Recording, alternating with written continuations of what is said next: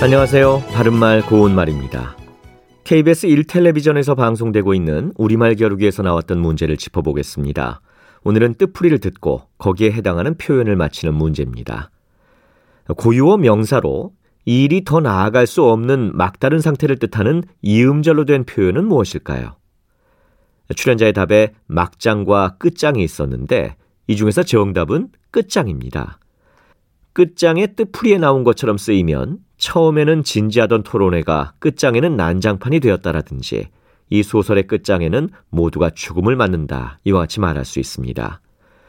그리고 실패, 패망, 파탄 따위를 속되게 이루는 말로 쓰이면 너에게 무슨 일이 생기면 우리는 끝장이야 또는 서두르다가 결정적인 순간을 그르치면 만사는 끝장이다 이렇게 말할 수 있겠습니다. 관용구 끝장을 보다는 끝장이 나게 하다를 뜻하고 그는 일을 시작하면 끝장을 보는 사람이다. 이와 같이 쓸 수 있습니다. 또 끝장을 쥐다는 뒷일을 맞다란 뜻으로 이번 일은 아무래도 나보다 내가 끝장을 쥐어야 될 것 같다. 이렇게 말할 수 있죠. 참고로 보통 사람의 상식과 도덕적 기준으로는 이해하거나 받아들이기 어려운 내용의 드라마를 막장 드라마라고 흔히 하는데 막장은 끝장의 비표준어로 사용되는 것입니다. 따라서 막장 드라마가 아니라 끝장 드라마가 올바른 표현이라는 것 함께 알아두시기 바랍니다.